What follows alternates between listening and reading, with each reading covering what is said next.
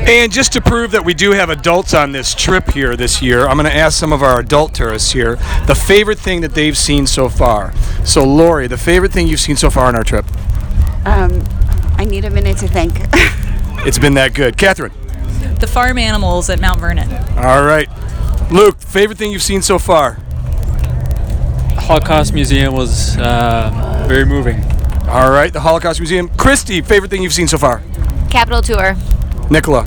The gardens at Mount Vernon. I knew she would like that. And Lori, back to you. um, uh, um, I liked the mo- the Cars and Phil movie I saw yesterday. The, the, ca- the Cars in film? The Cars in film movie. Oh, I missed that. I'm bumming. I'm coming back. All right, have a great time.